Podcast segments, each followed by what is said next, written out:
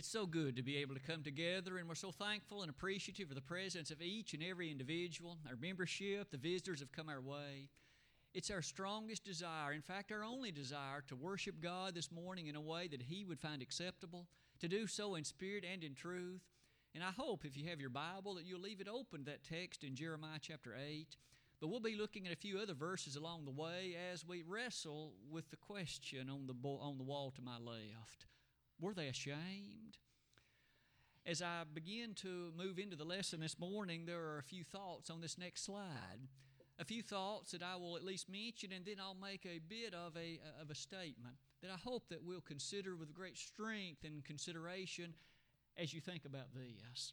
We understand so easily and so powerfully that the God of heaven always does what's right. Whether it be his sentence concerning individuals, his declaration at the final judgment, whether it be the circumstances of immediate choice of judgment on nations in this world today. There are times we realize the hand of God as He works for the favor of or at times against the welfare of nations. Speaking of those things, Genesis 18:25 still declares God always does what's right. Aren't we reminded in Daniel chapter 4, as you can see at the verses there on that slide? God rules in the kingdoms of men.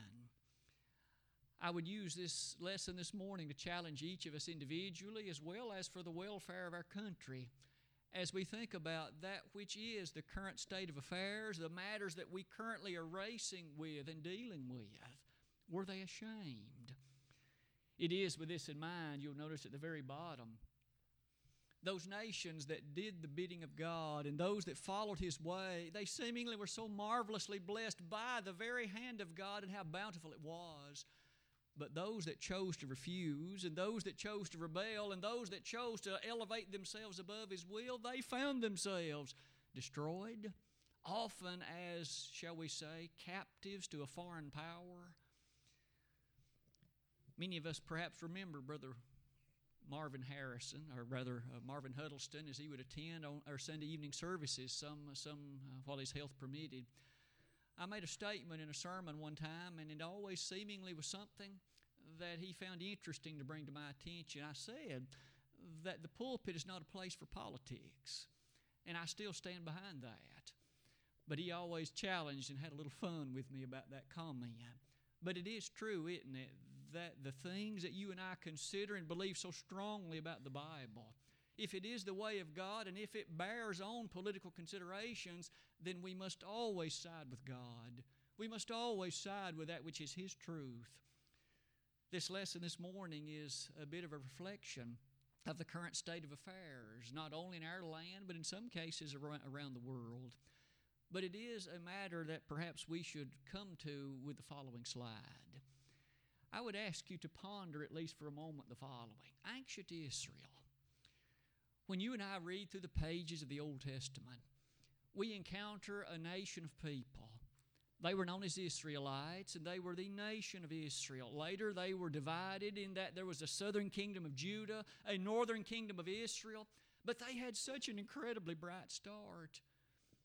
God brought them out of Egyptian bondage as they came out on that occasion, they were not the militarily strongest people on earth. Egypt was far stronger than they were, but yet Egypt was no match for Israel because God was with her. And furthermore, we appreciate so easily that God watched over them through years of wilderness wandering, bringing them finally to a land flowing with milk and honey. As they entered into that land, they conquered it and ultimately divided amongst themselves and to this day, of course, the nation of Israel still exists in that part of the world. When we think about the consideration of that land, I would ask you to notice what God gave them. He gave them not only their religious instruction, He gave them a fertile land in which to dwell, He gave them laws to recognize their civil behavior one with the other. He gave them every aspect of existence. He gave them hope. He gave them a promise for the future. He gave them the assurance that He would always watch over them. When God gave them all those things, you may then appreciate that in return, He demanded their obedience. He demanded their consideration to every law He had given them. Deuteronomy chapter 4, verse number 40, highlights God's expectation with the corresponding sweetness of the reward. It is in that regard you might then reflect on that text that was read just a moment ago. In Jeremiah 8, verse number 12, we reach a point in Old Testament history where God abundantly asked the question Were they ashamed at the abominations they had committed? Here were individuals who were blessed to have the provision and the instructional laws of God. And now they had abominably disobeyed Him. They engaged in activities that were not only ungodly, they were unhealthy for themselves and for the land at large. And God asked the question were they ashamed? The people of Israel should have had red faces because of the blushing that ought to have been characteristic of their behavior. And God says they weren't ashamed.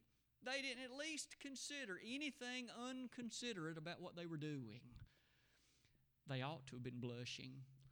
They ought to have been ashamed. They ought to have been disgraced to show their face before the presence of the God of heaven, and yet they weren't ashamed. When we think about that consideration, or at least that point in Old Testament history, doesn't it bring us to at least think about the way that slide ends? They had been blessed with sometimes some great leaders like Moses, Joshua, David, and some others.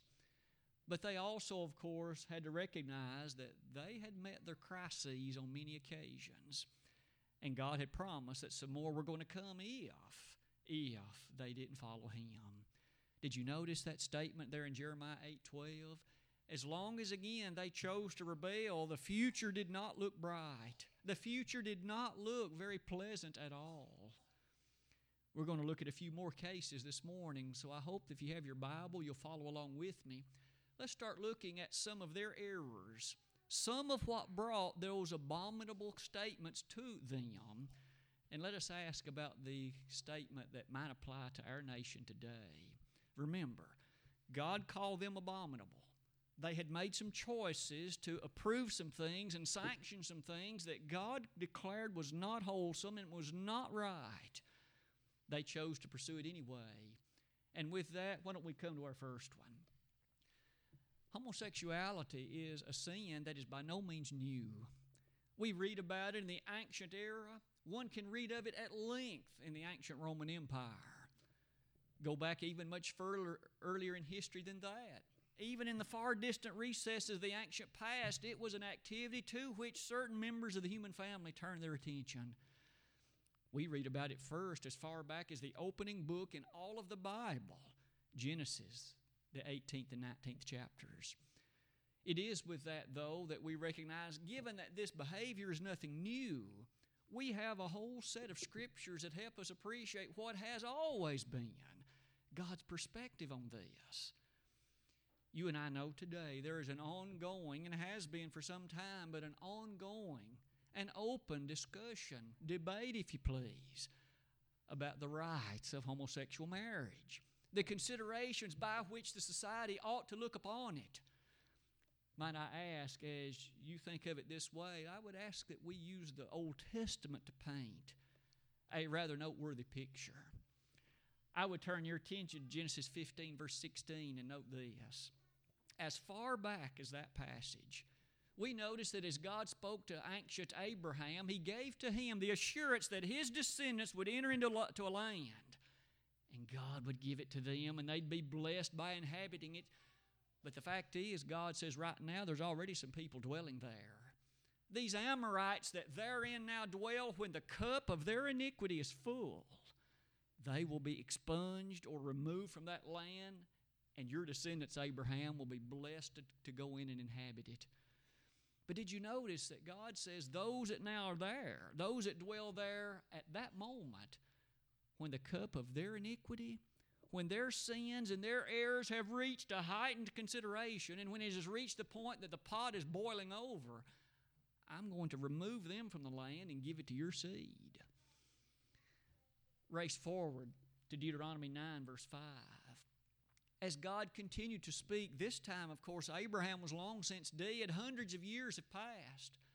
However, Moses was told by God the fact that that same land, the one that God had promised to Abraham's seed earlier, there's soon to be the time that that cup's about full. Reference is made on that occasion, you see, to the iniquities and the sins of those people. It had become even greater. You'll notice one more thing. What about some of the sins of which those people were guilty? Turn to Leviticus chapter 18. Let's let the Bible tell us what they were guilty of. What about the sins of those people? And let us listen as God identifies it. Leviticus 18, let's begin reading in verse 22. Thou shalt not lie with mankind as with womankind. It is abomination. Neither shalt thou lie with a beast to defile thyself therewith. Neither shall any woman stand before a beast to lie down thereto. It is confusion. Defile not ye yourselves in any of these things, for in all these the nations are defiled, which I cast out before you. Question. God there directly asserts that those individuals in that land, the ones he was about to cast out, were guilty of something. And it was for that reason, among other things, God cast them out. What was it? He's just described homosexuality among men and homosexuality among women as well as bestiality. Let's read further. Verse 25 The land is defiled, therefore I do visit the iniquity thereof upon it, and the land itself vomiteth out her inhabitants. Ye shall therefore keep my statutes and my judgments, and shall not commit any of these abominations, neither any of your own nation, nor any stranger that sojourneth among you. For all these abominations have the men of the land done, which were before you, and the land is defiled that the land spew you not out also when you defile it, as it spewed out the nations that were before you. We have clear biblical statement then from the Old Testament that among the sins of which the Amorites and the peoples of the ancient Canaanite land were guilty, and the very sins for which God punished them by, remo- by removal from that land, it was homosexual activity was among the list. With that in mind, you might then notice the significance you and I can see in such clear terms. The Amorite peoples, they were being judged by the God of heaven, and they were about to lose their land because of their choice to pursue homosexuality. It was not an idle activity. It was not. Surely, in light of that, you and I would notice the situation was extremely dire as you and I come down the stream of time until today. Look at our nation. A few days ago, the Supreme Court of our land rendered a verdict. We've all heard so much about it. It has filled the newscasts, it has been in the papers, it's been the topic of frequent conversation. The nine justices of our Supreme Court agreed that the 14th Amendment to our Constitution guarantees the legality of homosexual marriage. That was their conclusion. That 14th Amendment, by the way, simply asserts that no state will have any right to deprive any citizen of that state of life, liberty, and the pursuit of happiness. And our justices rendered that statement to be supportive of and condoning of homosexual marriage. Our land has followed along the very decree of what the Amorites did. As a people, as a nation, individuals who are supportive of that activity, we notice God did not look upon it with idleness in the ancient era. You could perhaps see that as you and I turn to the law beneath which we live today, namely the New Testament, how often has God, in fact, reminded us that those in Rome, those in Corinth, those in other first century churches that were beneath the law of Jesus Christ, they needed to recognize the following. I would ask you to notice the way that Romans 1 verse 26 begins. This is Romans chapter 1, beginning in verse 26. For this cause God gave them up unto vile affections. For even their women did change the natural use into that which is against nature. And likewise also the men, leaving the natural use of the woman, burned in their lust one toward another. Men with men working that which is unseemly, and receiving in themselves that recompense of their error which was meet pausing at that point long enough to notice God has described, in this case, through the inspired apostle, what is not difficult to understand. Men and women working that with, their own gender, their own sex, which he calls an error. He calls it what's not natural. He calls it what's vile. All three adjectives so strongly utilized to represent a particular choice in lifestyle. May I ask you to note one other thing? Sometimes those who openly, there are those probably you've heard lately on the news who will say, I am Christian and I am gay. And they will openly say, with no blushing of the face at all, the Bible doesn't condemn this. Many times, what is said is all the Bible condemns is a forcible homosexual relationship. It does nothing of the sort. Look at again at the language of verse 27. Likewise, also the men, leaving the natural use of the woman, burned in their lust one toward another. This is as consensual as it can be. It's not that one forced the other one. They burned in their lust for each other, it says. Men with men working that which is unseemly, and furthermore receiving, he says, that recompense of their error that was meet. As Paul proceeds from that point onward, he describes other sins of which the Gentiles were guilty. But surely one of them was homosexuality. And you and I then appreciate as that particular sentence goes onward that this was by no means the only time in the New Testament that that was addressed. In 1 Corinthians 6, verses 9, 10, and 11, we have there another of those inspired listings whereby there are some individuals who Paul asserts will not inherit heaven.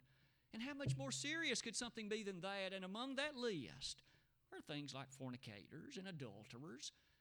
Homosexuals is at the list. Read the last word in 1 Corinthians 6, verse 9.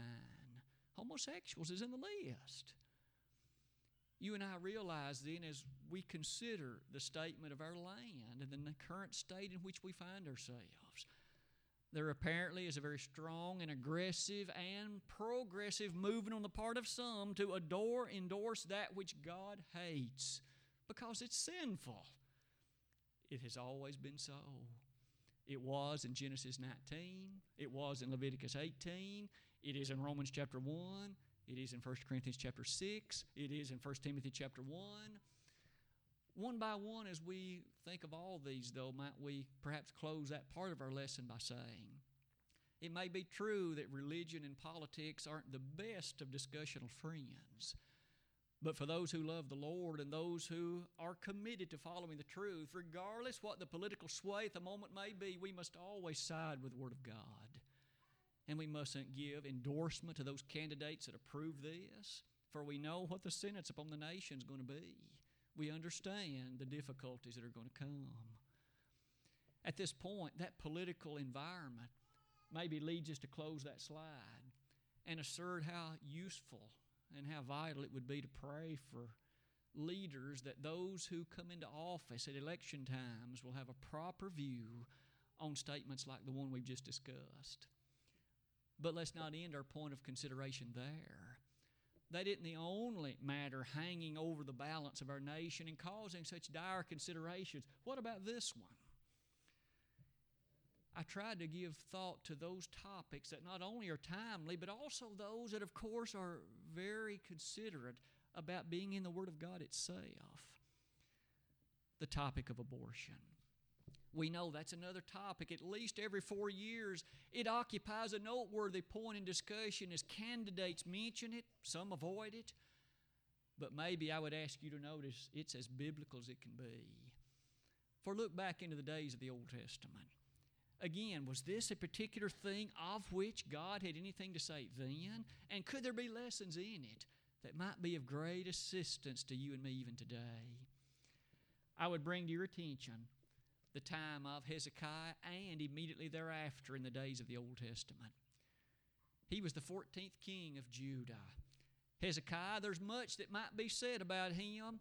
The Bible, in fact, on one occasion endorses him very highly as one who there had not been a king like him before him, and there would not be one like him after him. However, I mention that only to say this the goodness that one might well have found in the life of Hezekiah, one should ask, what about his son that reigned after him? Following Hezekiah was a man named Manasseh. I have asked you to give consideration Manasseh, you see, reigned for 55 long years as king. A man that was evil. He made evil choices. He led in a way that was fraught with ungodliness. It is with that in mind, let me invite you to ask what were some of the things of which Manasseh was guilty and some of the things he supported in his reign? Let's turn over and read it. Turn with me, if you would, to 2 Kings chapter 21. And let's listen to what was said on that occasion again about what Manasseh chose to implement as king. 2 Kings 21, I'll begin reading in verse 11.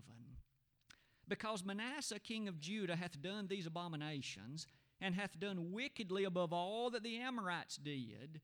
Did you note the language? Here was a king of Judah who did more wickedly than those Amorites that God had destroyed centuries earlier. Let's read on. Which were before him, and hath made Judah also to sin with his idols. Therefore, thus saith the Lord God of Israel Behold, I am bringing such evil upon Jerusalem and Judah that whosoever heareth of it, both his ears shall tingle. And I will stretch over Jerusalem and the line of Samaria, and the plummet of the house of Ahab, and I will wipe Jerusalem as a man wipeth a dish, wiping it and turning it upside down. And I will forsake the remnant of mine inheritance, and deliver them into the hand of their enemies, and they shall become a prey and a spoil to all their enemies, because they have done that which was evil in my sight, and have provoked me to anger since the day their fathers came forth out of Egypt, even unto this day. Now, reading through the end of verse 15, we notice God's sentence upon that ancient Jerusalem was severe because of what Manasseh had done. But look at the next verse and let's see what Manasseh did. Moreover, Manasseh shed innocent blood very much, till he had filled Jerusalem from one end to the other beside his sin wherewith he made Judah to sin in doing that which was evil in the sight of the Lord. The only major sin besides idolatry listed in that verse, of which Manasseh was guilty, was shedding innocent blood. We're about to make an application. The text affirms God was going to judge Jerusalem for this, and the judgment was very soon coming. As you notice at the bottom of that, of greatest importance was the issue why don't we then make application to our day, to the day in which you and I now live? I would ask you to come to the top of that slide. Is there any blood more innocent than an unborn child?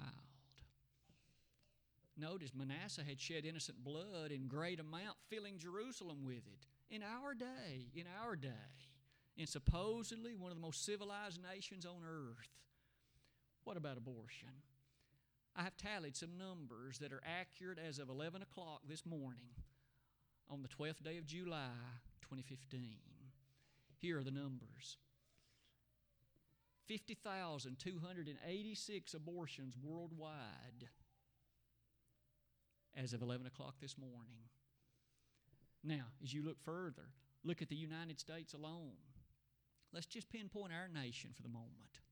In our country, 578,392 abortions since January 1 of this year. Furthermore, that translates to almost 3,000 every day.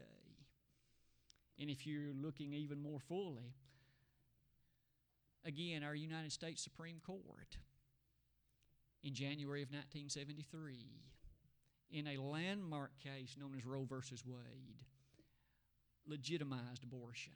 And since that time, in our land there have been 58,071,765 abortions. Seems to me we filled our land with it too. Innocent blood, that is. Now, if you think about the worldwide numbers, they're even far more staggering. Well into the billions of abortions. The point, though, is enough aside from the statistics. I would ask you to notice one of the latest polls I've read state that upwards of 80% of Americans think that a woman should have the right to kill the baby within her. Even though they themselves might be somewhat not fully for it, they say it ought to be at least every person's right, and they endorse at least the opportunity of choosing. One more time, our interest is not what politics might say, but what does the Bible have to say? What does God teach concerning a subject like this one? I would have called your attention again several verses, maybe starting in the 139th Psalm. As David recollected the very consideration by inspired prophecy there, he made note of the fact that even before he was born, God knew his fingers, knew everything about him. Now remember, this was before his mother gave actual physical birth to him, and yet God knew all of his members. God was very well aware of that which was within the womb of, womb of David's mother. Maybe it's in light of that, I would ask you to notice two very strong passages in Isaiah 49 and Jeremiah chapter 1. In those two verses, we read again about prophets one Isaiah, one being Jeremiah. And did you notice? God specifically says, Jeremiah, before you were ever born, I called you to be a prophet. Identifying the fact when he was still in the womb of his mother, God had a plan for him. He was to, in fact, be a chosen one to carry forth the message of God's prophecies to a nation that needed it. I wonder among those 58 million babies that we've slaughtered in our land, how many great doctors or scientists or other engineers or good, wholesome fathers or mothers would there have been in the number? Only eternity could tell us. It's a shame. Were they ashamed? So many in our land seem not to be ashamed whether it be homosexuality, whether it be abortion, nobody, or at least so few, are blushing. That's not good. As you look furthermore near the bottom of that slide, you'll notice that as we come to the New Testament, it still teaches the same thing. That which is in the womb of a woman is not just a mass, it's not just a fetus, it's not just a bunch of tissue, it's a life it's still fascinating that Jesus was called a baby after Mary gave birth to him, but Elizabeth said she was carrying the baby before he was born. It's still a baby, and it always will be. Maybe in light of that, we can close that slide by again noticing the times are troublesome. How earnestly we need to be involved in consideration of prayer for our leaders and helping to, of course, assist in putting into office those that would be mindful of the truth of God. Whether it be these two topics or, yeah, even this one. What else might be a troublesome matter that is really aching at the foundation of our land? I've simply entitled it Moral Confusion. Isn't it amazing that we are such an educated land? Our youngsters go to school, many times thereafter to college, sometimes thereafter to professionals and graduate schools. We are the most educated land in the history of the world, and yet confusion reigns supreme. It makes no sense, does it? When you think about it from one perspective. Isn't it true that today, just as it was in ancient Israel, look over to Isaiah chapter 5 for just a moment. I would ask you to notice what a description was of that particular moment. Isaiah, the fifth chapter. We won't read but perhaps one or two of the verses out of that chapter. It was a time when, again, Isaiah was called to prophesy to a people who were in the midst of such confusion. I would call to your attention this language. Beginning in verse number 20 of Isaiah chapter 5 Woe unto them that call evil good and good evil, that put darkness for light and light for darkness, that put bitter for sweet and sweet for bitter. Woe unto them that are wise in their own eyes and prudent in their own sight. Pausing at that point, you'll notice there was a state of affairs that was, in fact, current in ancient Israel. They took what was evil and labeled it as good, and they took what was good and labeled it as evil. Talk about confusion. Here was a state of affairs in which individuals lost their way in terms of moral fidelity. They, in fact, veered into iniquity and ungodliness. They took what was noble, upstanding, and right and described it as unwholesome and filthy. And they took, on the other hand, what in fact was abominable and elevated that and encouraged everybody to do it, or at least gave their state of approval for it. Moral confusion. Doesn't that seem like a fair description, drawing a parallel to our day? despite all that education I mentioned a minute ago, and now we see the reason as to why because it's education divorced from the truth of God. Whenever you make that separation, and youngsters are deprived of the only truth that can save their soul and lead to a happy citizenship here and hereafter, no wonder there's moral confusion. And it's not only in the children, it's in the adults as well, isn't it? Notice they called good bad and called bad good. They mixed up light and darkness. You may notice I stopped reading though, but there was one verse. What was God's sentence on this? Look at verse 24. Therefore, as the fire devoureth the stubble, and the flame consumeth the chaff, so their root shall be as rottenness, and their blossom shall go up as dust, because they have cast away the law of the Lord of hosts, and despised the word of the Holy One of Israel.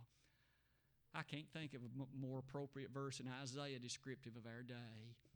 They despise the Word of God. They've elevated their own thinking above mine, and God says their actions are going to be as rottenness. It doesn't bode well for our land if it keeps like this. You see, they had moral confusion. What would have fixed it? No wonder the prophet Hosea, basically same time frame as Isaiah, said, My people are destroyed for lack of knowledge. What knowledge? The knowledge of God. They needed to be thoroughly conversant with the things of God. And then moral confusion would be done away with. They'd know wrong from right. That still happened today we need a wholesale return to the Word of God, not only at the highest echelons of government, but in individuals' lives, so that we as a citizenry and as a people could return to what would not only make for propriety here, moral confusion would be gone. Everybody know the things are right and wrong. Maybe with all that in mind, why couldn't they blush? Because they didn't know the Word of God. One last thing, and the lesson then will be yours. Were they ashamed? Another thing that prompted such difficulties in the ancient era was a sense of excessive welfare. I say that very quickly to say this. I think all of us wholeheartedly endorse the need for welfare for those who need it.